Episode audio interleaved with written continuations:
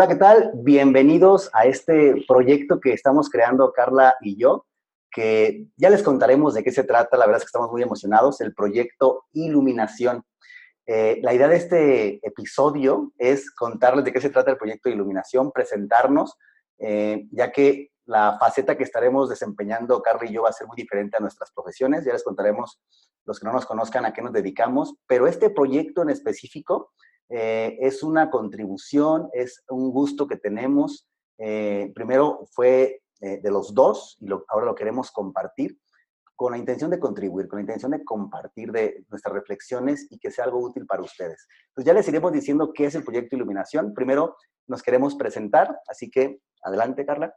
Muy bien, a ver, pues muchas gracias. bienvenidos. Para los que no me conozcan, bueno, mi nombre es Carla Guzmán. Yo soy bióloga de profesión. ¿No? Y ya sé que van a decir, bueno, ¿y qué está haciendo una bióloga aquí?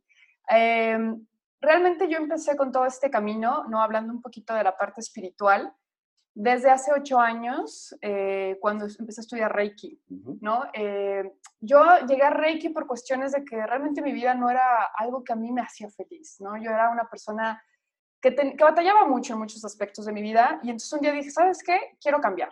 O sea, quiero hacer un cambio, quiero mejorar mi vida en todos los aspectos y hubo una persona que para mí fue una gran maestra, ¿no? Eh, fue una persona que me apoyó muchísimo y me dijo, oye, te invito a estudiar Reiki. Y yo en ese entonces no tenía ni idea de lo que era Reiki, era como Reiki. Y yo, pues bueno, me dijo, te va a ayudar un montón, mira qué es energía, con, sanas, con es sanación con energía y no sé qué. Entonces, bueno, entré primero a ese, a ese curso y fíjate que curiosamente, bueno, yo vengo de una carrera, toda la vida he sido como muy creyente en muchas cosas y en muchos aspectos, siempre he sido como muy mística y he creído en, energías y todo este tema, eh, pero mi carrera es muy científica, ¿no? Entonces siempre es como el método científico, todo súper cuadrado, y cuando me invitan a Reiki, pues fue como que resaltar o resurgir todas mis creencias que ah, siempre he tenido. Em, y me encantó, o sea, para mí el Reiki me cambió muchísimos aspectos porque hablábamos mucho de la parte energética, la parte espiritual, sin ningún tipo de connotación religiosa. Y eh, también inclusive tocaron el tema de la alimentación, tocaban el tema de no consumir lácteos, o sea, fue como mi primera entrada al mundo de la alimentación saludable, ¿no? Me pusieron un detox y todo este tema, y ahí me enseñaron a meditar. Entonces, este, de ahí empecé con todo este camino espiritual, me encantó tanto, y como que yo estaba segura que por ahí era, ¿sabes? O sea, era como, por aquí mi vida va a cambiar. Y, empecé como muy empeñada, aunque me costaba muchísimo trabajo meditar en ese entonces, este, yo estaba muy convencida de que, de que me hacía bien, de que iba a mejorar mi vida en todos los sentidos. Entonces seguí, seguí, seguí insistiendo.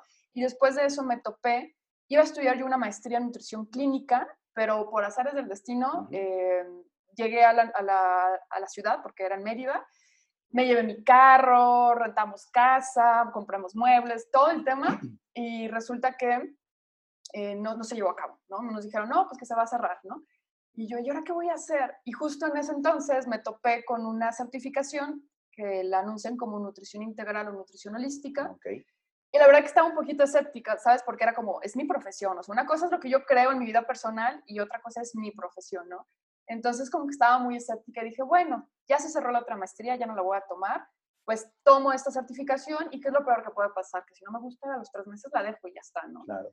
Y la empecé a tomar y no sabes, para mí fue como la puerta a justo lo que yo quería en mi vida. ¿Por qué? Porque ahí integran la parte espiritual, la parte emocional, la parte de la alimentación y entre otros aspectos para mejorar la salud de la gente, ¿no? Y lo mejor es que la verdad es que van muchísimos profesionales súper preparados, médicos, psicólogos, nutriólogos, guías espirituales, de todo, ¿no? Entonces me encantó, para mí fue como, como, sí, esto es justo lo que yo quería, lo que estaba buscando, ¿no? Entonces superó muchísimo mis expectativas porque combinaban la parte científica con la parte espiritual y, y, toda la cuestión de la alimentación, ¿no? Y todo este tema. Entonces de ahí me encantó, de ahí pues ahora sí que ya fue mi camino, donde después estudié mindfulness, eh, que ya cambió mi forma de meditar, porque seguía yo meditando, pero ya con mindfulness como que tuve otra estructura, otra, otra manera de hacerlo. Después del mindfulness eh, seguí con PNL, ¿no? que ahí fue donde nos conocimos, eh, que fue mi profesor.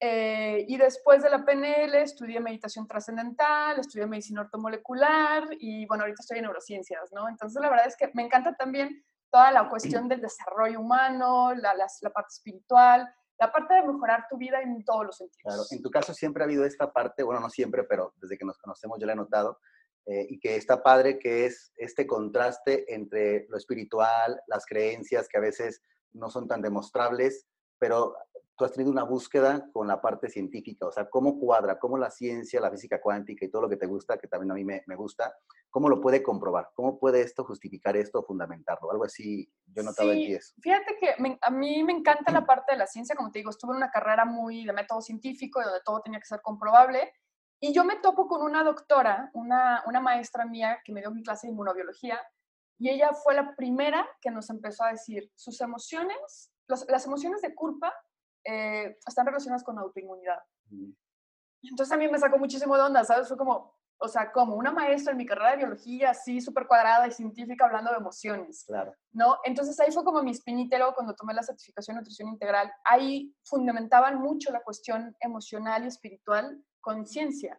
Entonces para mí fue como, como una manera de que era algo que yo ya creía, pero cuando la ciencia, por ejemplo, la física cuántica, que habla mucho de energía y de todo este tema que ya está muy comprobado, que todavía hay muchísimo campo y mucho que hacer, ¿no? Pero al final está empezando a dar los pininos a demostrar cosas que antes pues nos parecía como muy lógico o muy, claro que no, eso no es cierto, esta teoría hippie de que todos somos uno, bueno, pues ya la física cuántica está empezando a demostrar.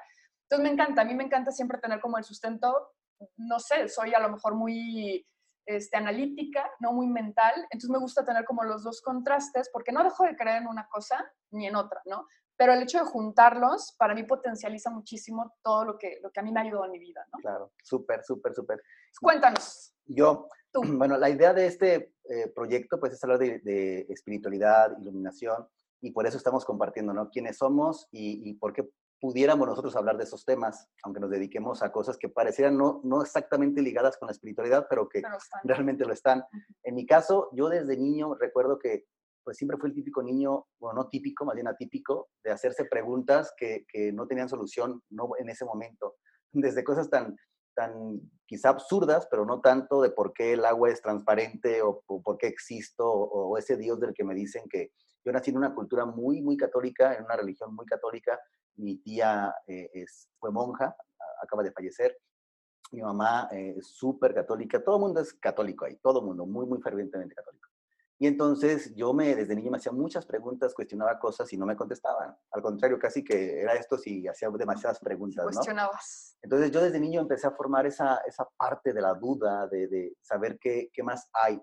Yo recuerdo desde que de los 10, 12 añitos ya empezaba como a hacerme, acercarme a cosas filosóficas, psicológicas y demás. Eh, el típico libro de Sofía que muchos leímos, de, que habla de filosofía, pero es como para niños, adolescentes. Y empecé, ¿no?, a, indagar me gustaban temas esotéricos, temas eh, místicos, y así empecé a, hacer este tipo de cuestionamientos. Por supuesto que pues te das cuenta, pues de eso no voy a vivir, ¿no? Entonces te empiezas a dedicar a otras cosas. Yo estudié ciencias de la comunicación, eh, por azares del destino, realmente casi que no lo elegí yo, eh, sino que yo pensé que ahí se podía actuar, entonces yo dije, bueno, yo quiero ser actor de teatro, entonces quiero, o, de cine, quiero entrar ahí, y ya vi que no. O sí había talleres en la universidad, pero realmente Y por eso estamos aquí actuando. Ah, estamos actuando, exacto, en este mundo. Ah. bueno, y en este podcast también. Pero eh, la idea es que eh, en la comunicación encontré un gran tesoro y regalo, me di cuenta que gracias a la comunicación verbal no verbal, a la lingüística, que de hecho por eso me encantó la programación no lingüística, porque la lingüística es la clave para darnos cuenta de muchas cosas, para cambiar nuestros programas, para incluso entender la espiritualidad, entender nuestra existencia. Los antiguos indios eh, hacían esto, o sea, gracias a la reflexión que hacían, eh, podían encontrar el origen quizá de, todo, podrían eh, razonar, los filósofos hacían este tipo de razonamiento gracias a la lingüística, a la autorreflexión. Me encantó. luego estudié otras cosas, programación neurolingüística, neurosemántica, y todo me fue, me fue acercando al mundo del comportamiento humano. Pero aunque me encanta enseñar, me encanta compartir, me encanta crecer personalmente, y ayudarle a alguien más a, contribuir a que crezca, a que se desarrolle, a que busque la autorrealización, de pronto yo decía, pero sigo con preguntas. O sea, como que esto que he aprendido solamente es a nivel humano, a nivel 3D de este mundo, pero que hay antes y que hay después de, de esta vida. Entonces yo sigo, yo sigo como hobby con mis temas espirituales, eh, nos conocemos, eh, como bien dice eh, Carla, en este tema de, la programación neurolingüística, y hasta hace poco, hace algunos meses, empezamos como a, coincidir en temas eh, en dudas que los dos teníamos y empezamos a, debatir, a, a, retroalimentarnos y demás. Entonces, a pesar de todo lo que yo hago, soy consultor de empresas, hago cosas más de liderazgo, cultura organizacional, eh, temas de desarrollo de habilidades blandas en ejecutivos, inclusive en el uno a uno doy acompañamiento psicológico o coachístico o mentorístico, como le quieras llamar, que ya hablaremos de eso, ¿no? De cómo cada quien defiende su postura. Tú no eres psicólogo, pero tú eres esto, tú no tienes tal certificación. Ya, ya iremos viendo eso, porque de eso se trata también este, este programa. Ese soy yo y siempre he tenido esta búsqueda de saber qué más hay allá.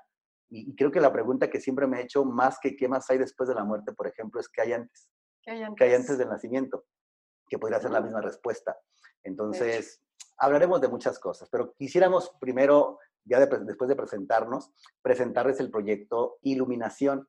Entonces, ¿de dónde surge la idea de, este proyecto, Carla? Bueno, les contamos lo que pasó. Eh, ahora sí que, como, como bien dices, ¿no? Hace poco, hace recientemente, surgió la cuestión de, ya iremos profundizando de dónde surgió esto, ¿no? Pero surgió el curso de milagros, eh, tomar un, el curso de milagros con una chica eh, que se llama Marta Salvat, y y me dijo, a ver, bueno, pues vamos a tomarlo juntos, ¿no? O sea, ¿qué te parece si vienes y lo retroalimentamos y lo platicamos y todo este tema? Y dije, ah, va. Entonces empezamos a juntar una vez por semana y realmente que los temas que platicábamos eh, daban muchísimas, muchísimos frutos, es decir, cada uno daba como su postura y de esta postura lográbamos como, como llevar a un acuerdo mutuo e inclusive decir, oye, bueno, es que, tú lo que piensas tú es lo mismo que pienso yo, nada más que con diferentes nombres, ¿no? Que ahorita hablaremos un poco también del tema. Y entonces empezamos, o inclusive a mí me hizo clarificar muchas ideas, ¿no? Que yo tenía y que decía, ah, ok, ya entiendo un poco este tema, que a lo mejor no lo entendía tanto, etcétera, ¿no? Entonces, pues un día dijimos, ¿por qué no terminamos el curso de milagros? Y dijimos, bueno, ¿por qué no compartimos esto con la gente, ¿no? Todo lo que platicamos, el camino que tú llevas, el camino que yo llevo, eh, el cómo ha mejorado nuestras vidas en muchísimos aspectos. La verdad es que quisimos compartirlo con todos ustedes. Eh, no, no en cuestión de decirles lo que tienen que hacer o cómo tienen que hacer las cosas, sino simplemente desde nuestra perspectiva, desde lo que a nosotros nos ha funcionado, lo que hemos aprendido, compartirlo y entregarlo, porque la verdad es que pues nos ha ido bastante bien, ¿no? Claro, súper. Algo que, que, me gusta de, de, de nosotros es que los dos somos muy críticos, somos eh, personas que dudan, con cierto escepticismo, pero no un escepticismo fruto de una personalidad inflexible, más bien es eh, con un afán y una intención de, descubrir el conocimiento, la verdad, entre comillas. Eh, ya lo dijiste tú, quizás es por esta parte más científica, este corte científico que, traes y tu, propia forma de ser. En mi caso, estuve muchos años en una como una escuela, un instituto que se llama OPI, Opus Filosófica Initiationis, en Uruguay, que son personas que rescatan toda la teosofía de Blavatsky y otras personas del mundo esotérico y exotérico. Estuvo genial, estuve muchos años ahí, aprendí de religiones, aprendí de, de meditación, en este caso budista. Eh, fue cuando decidí eh, cambiarme a la religión budista, que eso no le gustó, por supuesto, a, a mi familia, pero eh, pues es parte de, esto, de decir, ¿por qué no? O sea, ¿por qué no romper paradigmas sociales que a veces nos llevan a sufrir más que a, sentirnos iluminados y en bienestar y autorrealizados? Eh, luego entré a una sociedad, digámoslo así, que me inculcó durante muchos años el principio de la duda sistemática, una duda parecida a la de Descartes, que es dudar para lograr el conocimiento.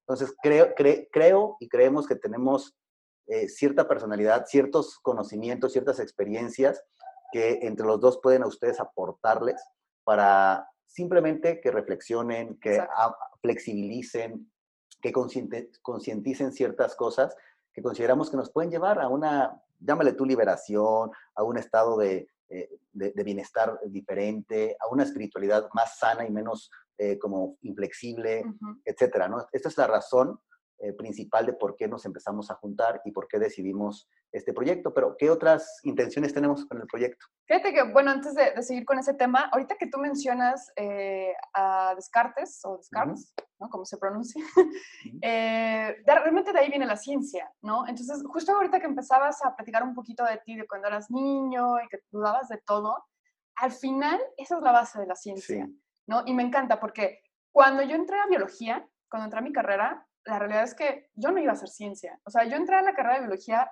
porque algo me decía, biología, ¿no? O sea, yo amaba la naturaleza, yo me veía literalmente como una activista en Greenpeace acá defendiendo a los delfines y todo eso. Carla es mucho de intuición. Sí, exacto, soy mucho de intuición. O sea, algo me decía, ve a la carrera de biología, ¿no? Pero cuando yo entré a la carrera de biología, a mí en la carrera me enseñaron a dudar, porque yo nunca dudaba. Fíjate, yo nunca fui una, una niña curiosa o una niña que se preguntara cómo funciona, para qué, o qué hay allá, o etcétera, ¿no? Entonces, llegamos como al mismo punto, pero de diferentes maneras, ¿no? Ahorita como que, como que me entró el 20 de decir, tú desde chiquito dudas y eso te ha llevado a donde estás hoy, ¿no? Y yo no dudaba, pero a mí la mi intuición me llevó a una carrera que me hizo empezar a dudar un montón. Entonces de ahí, pues llegamos como a este punto, ¿no? Entonces eso se me hace padrísimo. Muy padre. Hemos discutido muchos temas que ahorita les diremos más o menos qué temas abordaremos en los siguientes episodios. La idea es que cada episodio sea un tema diferente y que también si ustedes eh, les va gustando esto y quieren eh, pedirnos algunos temas de los que hablemos, nos preparamos, o sea, no vamos a hablar tampoco a lo, a lo güey, ¿no? Eh, normalmente lo que hacemos y lo que hicimos durante varios meses fue tocar temas y discutirlos, o sea, investigarlos.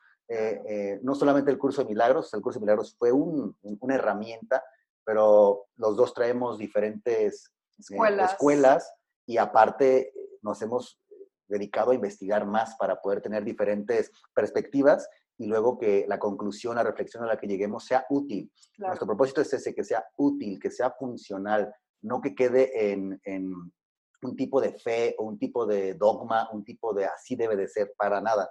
Más bien es qué tan útil nos es, ¿no?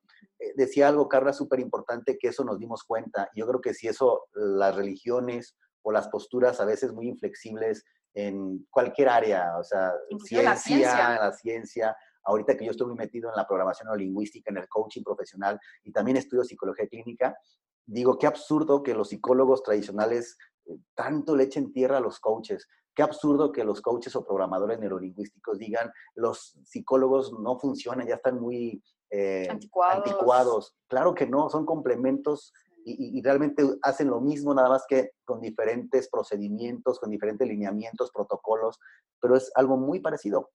Eso es la idea. Hemos descubierto, Carly y yo, que, que es más el tema de conceptos que de definiciones, que es lo que te comentabas.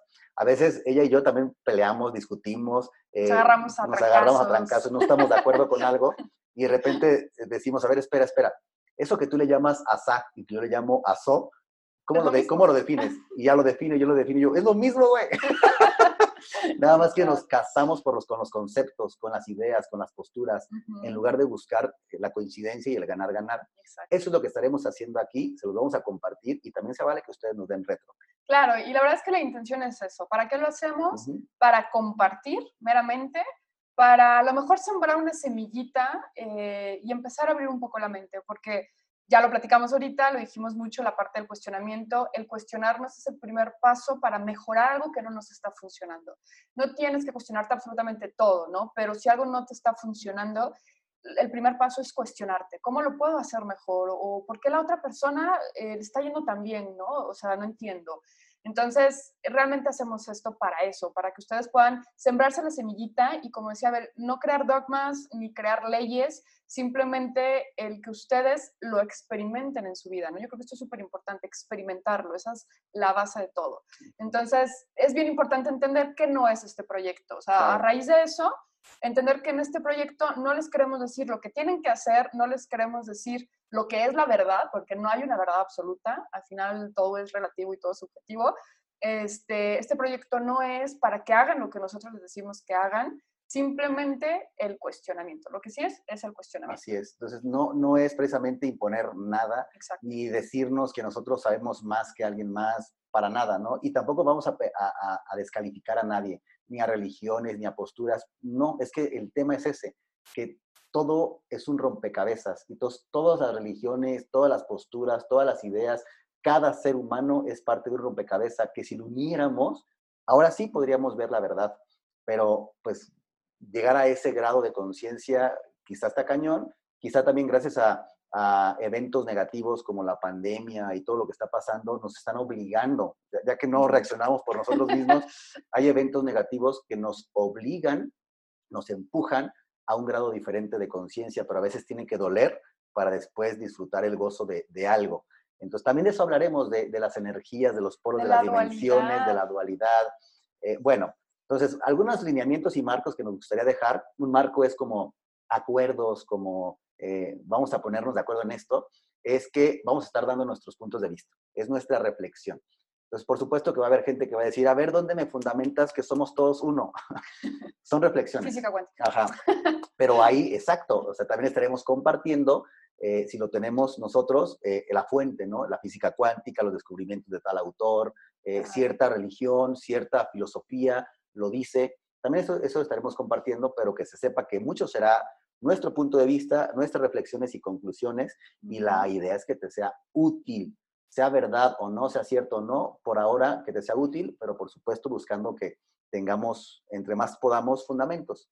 Que, déjame decir esto brevemente, en la PNL pasaba eso, o sea, yo recuerdo que cuando empecé a estudiar PNL, programación neurolingüística, que fue en 2008 por ahí, eh, estaba cañón la crítica de, la, psicología hacia la PNL, eh, difamaban, era imposible lograr eso. Y hoy muchísimos psicólogos están estudiando PNL porque se dan cuenta que sí funciona, pero antes solamente funcionaba, más no se podía comprobar. Hoy, gracias a todo lo que existe en tecnología, eh, en tomografías computarizadas y encéfalo, no sé qué, todo eso nos ayuda a decir, mira, sí es cierto, cuando aplicas esta técnica, estos tres pasitos de visualización, mira cómo se encienden estas partes del cerebro.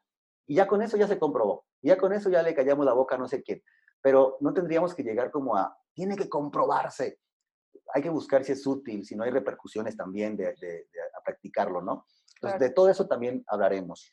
¿Qué más? ¿De qué más hablaremos? Que esto que mencionas además es súper interesante, tocar, eh, o sea, aportar un poquito a lo que, a lo que dices porque no, no todo tiene que ser comprobable, eso es un hecho. Al final de cuentas, el simple hecho de que, de que lo que tú, a lo que tú creas y a ti te funcione y a ti mejore tu vida, no necesitas que te lo comprueben, ¿sabes? Entonces, eso se me hace muy padre y muy fuerte también, porque la otra vez no me acuerdo con quién platicando me, me dijeron, es que tú vives en un sueño súper bonito, o sea, es que tú, para ti toda la vida es bonita, tú amas a todo el mundo y todo es muy padre, ¿no? me dice, pero pues no, no, has pensado que a lo mejor tú misma te estás como haciendo ideas que no son. Yo dije, mira, ya está, si yo me estoy haciendo ideas bonitas, pues prefiero hacerme ideas bonitas a vivir un sueño de pesadilla, ¿no? Hacerme un sueño donde estoy sufriendo todo el tiempo, donde la economía está fatal, donde la inseguridad está horrible en México. Entonces, al final es tú que decides creer y cómo te sientes con lo que decidas creer, ¿no? O sea, si yo decido creer eh, cosas que me hacen mal, que, que, que, me, que, me, generan miedo, que me generan frustración, que me generan bla, bla, bla, y quieres seguir viviendo en ese sueño, pues ahora sí que o sueño o programación o como lo quieras llamar, pero eh, la vida que tú estás eligiendo es esa, adelante.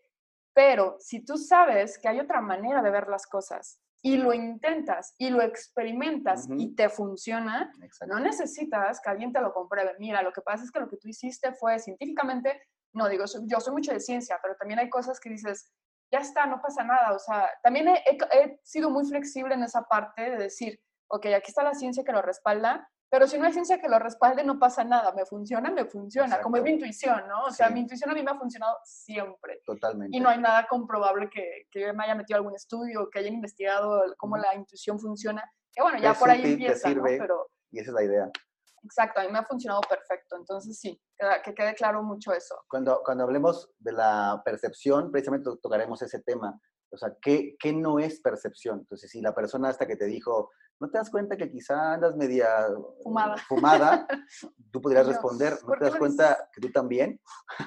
o sea, todos estamos fumados porque todos distorsionamos la realidad. Exacto. Nada más que no sabemos que lo hacemos, vivimos en esta burbujita. Y, y por último, eh, pues también darse cuenta que esto de dudar, de eso de, cuestionarse, grandes personajes lo hicieron en, varias religiones. Hay personajes en, el cristianismo, por ejemplo, catolicismo, que salieron de su religión, dijeron, voy a probar otra cosa, regresaron y dijeron, creo que me quedo con, con el catolicismo, con el cristianismo, con el budismo, con lo que sea. Eso se trata, o sea, no te vamos a invitar a dudar para que ya te, para que te alejes de esa religión o te cambies o lo que sea. Más bien es como para que eh, tengas más certeza y estés satisfecho en bienestar con estas decisiones que tomas de en qué creer, qué hacer, qué decidir, etcétera, ¿no? Con un panorama más grande. Con un panorama más, más grande, más amplio, más flexible. Exacto, totalmente. Temarios. Este, bueno, antes de eso, otro lineamiento que me gustaría muchísimo que la gente que nos está escuchando sepa que si van a decidir escuchar estos audios, estos episodios con nosotros, definitivamente tienen que abrir muchísimo la mente, ¿no? O sea, precisamente lo que estamos hablando, pero sí que quede como un marco y como un lineamiento a que hay que abrir mucho la mente y antes de crear un juicio hacia lo que estamos diciendo, eh, traten de, digamos, digerir la información que estamos dando, ¿no? Inclusive por ahí vamos obviamente a dar algunas bibliografías, algunas fuentes para que también ustedes lean y nada más digan, ah, lo que ellos dijeron, no, sino, ok, ellos recomendaron leer este libro, leer aquel, ver este video, etcétera, y que se abran a esta posibilidad. Si estamos muy cerrados de mente, si traemos nuestras creencias súper apegadas y no queremos por nada del mundo que nos las toquen, entonces yo recomiendo mejor no, no escuchar los audios, ¿no? O sea, de verdad es muy respetable eh, tanto la parte de ser flexible y abrirse, como también es muy respetable quedarse con las ideas, si te han funcionado y te sientes bien y cómodo, pues adelante, ¿no? Ahora sí que eh, cada uno y, eso es muy respetable. Súper, qué bueno que pones ese alineamiento. Y, bueno, eh, a pesar de que somos abiertos también a la crítica y a la retroalimentación por parte de ustedes y que vamos a querer que nos retroalimenten, que nos digan qué les parece, qué temas tocamos, eh, por supuesto que si hay ese tipo de retroalimentación cerrada, sesgada, etcétera, la respetamos porque tenemos cierta madurez para eso, pero no vamos a ni engancharnos, ni, ni, piensen que vamos como a, a ver, déjate fundamento, no me interesa, no nos interesa fundamentar nada, nos interesa compartir nuestras reflexiones. Así es, ya ustedes tendrán la tareita de, de investigar por, por, su lado. Exacto. Bueno, eh, temarios, ahora sí, quisiéramos decirles qué temas estaremos hablando en cada episodio. No les vamos a decir todos, porque aparte los que ustedes nos compartan eh, los vamos a meter. Que sepan que aunque es espiritualidad, realmente pues qué no es espiritualidad. Entonces hablaremos de temas que parecieran también no tan espirituales, pero veremos esa, esa coincidencia. ¿Qué, qué, qué les espera el siguiente episodio? Híjole, les espera temas súper interesantes. Eh, primero que nada, vamos a empezar con qué es la iluminación, ¿no? Este tema a Abel y a mí nos mueve muchísimo. ¿Por qué? Pues porque creemos, eh, bueno, ya él dirá su punto de vista, pero estamos como un poquito, estamos cuestionando qué es la iluminación por el simple hecho de que la vemos muy alejada de nosotros mismos. Entonces, normalmente pensamos que para iluminarnos tenemos que irnos 20 eh, años, ¿no? Al, al, Tíbet o a la sierra o, o, muchas cosas que decimos, no, es que en esta vida no nos vamos a iluminar por X o por Y. Entonces está, bueno, al menos para mí está muy sobrevalorada, o sea, creemos que es algo casi inalcanzable. Entonces al momento en el que nosotros ya pensamos que es inalcanzable, pues inclusive hasta lo dejamos de intentar, ¿no? Entonces vamos a profundizar mucho en ese tema y en todas las, las versiones de la, de la, iluminación que hay. Así, entonces hablaremos muchísimo de esta parte de la iluminación, porque a veces pensamos que es inasequible, que necesitas 10 vidas para iluminarte.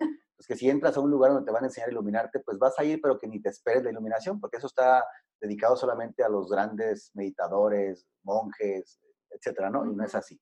Hablaremos de eso, hablaremos del ego, qué es el ego, se puede quitar eh, realmente o no. ¿Y qué es realmente? Ajá, ¿qué es realmente? ¿Es solamente egoísmo, egolatría o qué es, no? Y cómo nos puede ayudar o afectar en el tema de la iluminación, del despertar, de autorrealizarte si tú quieres.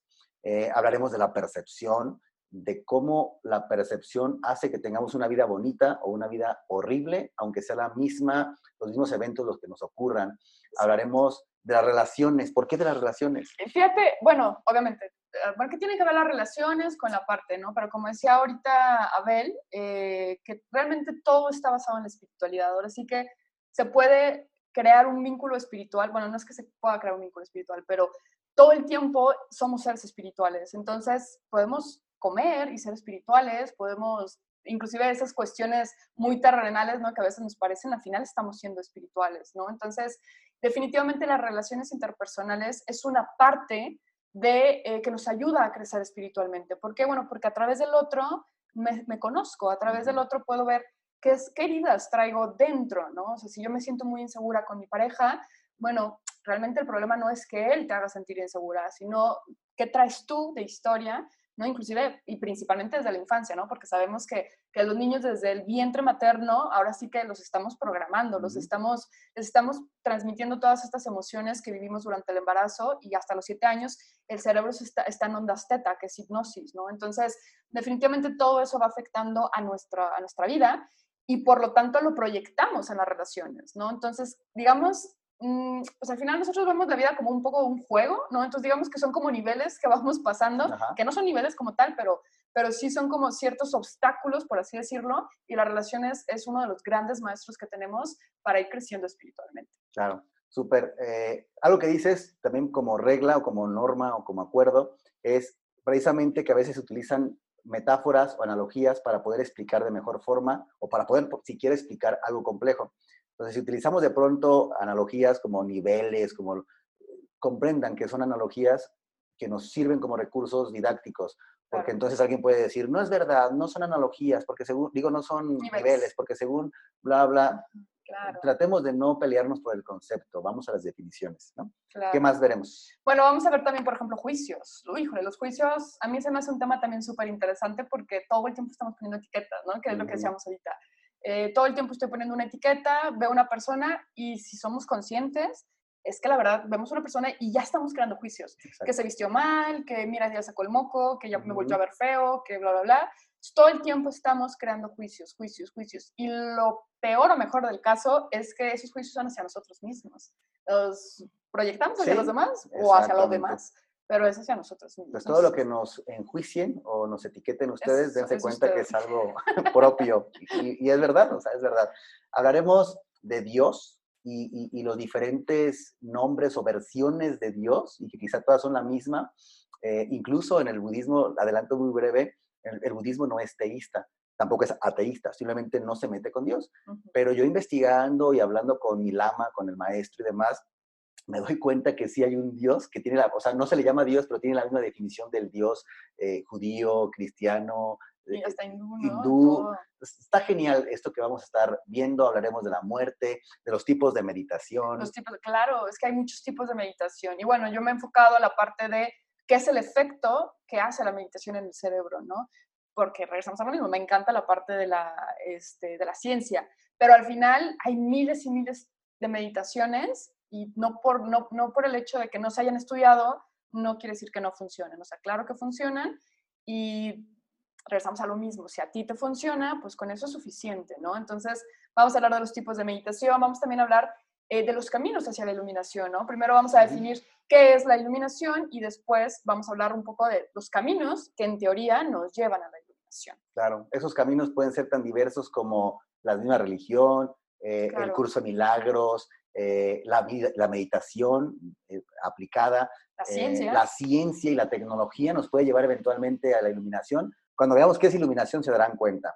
Es, la, eh, filosofía, Las medicinas sagradas, que es un tema, la verdad que es súper interesante, eh, porque las medicinas sagradas son muy, muy antiguas. Ahora sí que nuestros ancestros las, las, han utilizado por muchísimo tiempo y tienen por ahí una similitud muy parecida con la meditación en cuestión, bueno, al final es, es elevar el nivel de conciencia, pero son muy interesantes y creo que también hay muchos mitos y mucha, mucha duda referente a este tipo de, de medicinas. Claro. Eh, oigan, si escuchan ruidos de fondo, no pasa nada, es un proyecto homemade. Homemade. y entonces, bueno, eh, simplemente ustedes ignoren los perros, los niños, los, niños llorando. Los niños llorando y el carpintero que está por aquí cerca. Eh, hablaremos del apego, del camino espiritual y el camino material, ¿realmente están peleados o no están peleados o qué? ¿O es lo mismo de los beneficios de ser conscientes de que esta vida es un sueño? Pero ¿cómo podemos entender la palabra sueño? Claro, porque, sí, sí, sí. Porque luego llega un punto en el que dices, o sea, ¿cómo? Todo esto es un sueño, yo no existo, no existe el lado, y bueno, llega un punto, como, nosotros ya pasamos un poquito por eso, eh, llega un punto en el que sí dices, ¿no? ¿Qué está pasando? Como la Matrix. Da miedo, exactamente, como la película de la Matrix. Y eh, algo que, que, es la continuidad de la conciencia, que, que llámale si quieres reencarnación, llámale resurrección, llámale como tú quieras, pero hay evidencia hasta con la propia lógica y el sentido común que nos dice la continuidad de la conciencia existe. Hablaremos de eso y, qué implica. Sí, está muy fuerte, fíjate, porque eh, tanto la psicología como ahorita la neurociencia, que han tratado de definir un poco la conciencia y todavía no hay una definición como concreta. Es como, ¿dónde está la conciencia? ¿En el cerebro? ¿O está en el cuerpo? ¿O dónde no está? Aquí, Ajá, es una señal. Ajá, exacto. Ya veremos. Entonces es súper interesante también ese tema.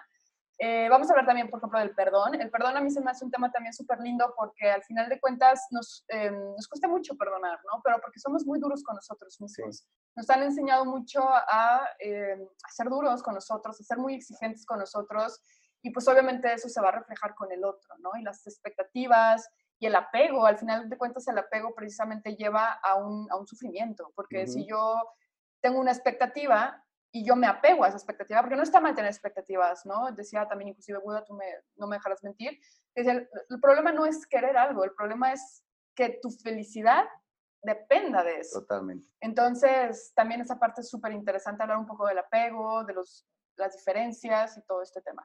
Ajá, entonces hablaremos de muchas cosas, propósito, dualidad, eh, dualidad oscuridad. Todo eso hablaremos eh, y, y, también de lo que ustedes nos vayan compartiendo. No queremos alargar mucho este episodio, pero sí queremos que supieran de qué se va a tratar, quiénes somos, por qué, por qué queremos decirlo, claro. cómo les puede ser útil. Y bueno, esperamos su retroalimentación, sus comentarios de este, esa introducción, sus expectativas también nos, van, nos pueden servir. Claro, los y temas que les gustarían. Los temas que les gustarían y por supuesto pues esperamos que eh, estén al pendiente de nuestro siguiente episodio, que ya empezaremos con la iluminación. Claro, y ojalá les guste mucho. Y bueno, ya con este tema que se van a, con esta introducción, que se van a dar una idea de lo que vamos a estar viendo, pues también que ustedes digan, ¿los quiero escuchar? Sí, sí, los quiero escuchar y entonces los vamos a estar esperando aquí eh, cada que salga un episodio. Claro, y por último, que sepan que es contribución, o sea, no tenemos ningún no los vamos a fin ajá, eh, de venta o de algo. Ah, después de que terminen los temas, van a vender. No, no, no, no, no para no nada. Porque ni siquiera nos dedicamos como tal profesionalmente a, al tema espiritual, pues, o sea, lo tocamos, lo integramos, lo metemos en nuestras profesiones, pero no es nuestra intención. Pues que sepan también eso, ¿no? Que, que, que es importante. Claro. Eh, gracias por vernos, escucharnos. Vamos a estar en YouTube, vamos a estar en, en diferentes canales en, en, podcast, versión podcast, ya les avisaremos en cuáles. Y pues gracias, Carla, por este no, proyecto. No, no, pues muchísimas gracias. Así que se hizo realidad, algo Sí. que, que también ya teníamos por ahí pensado.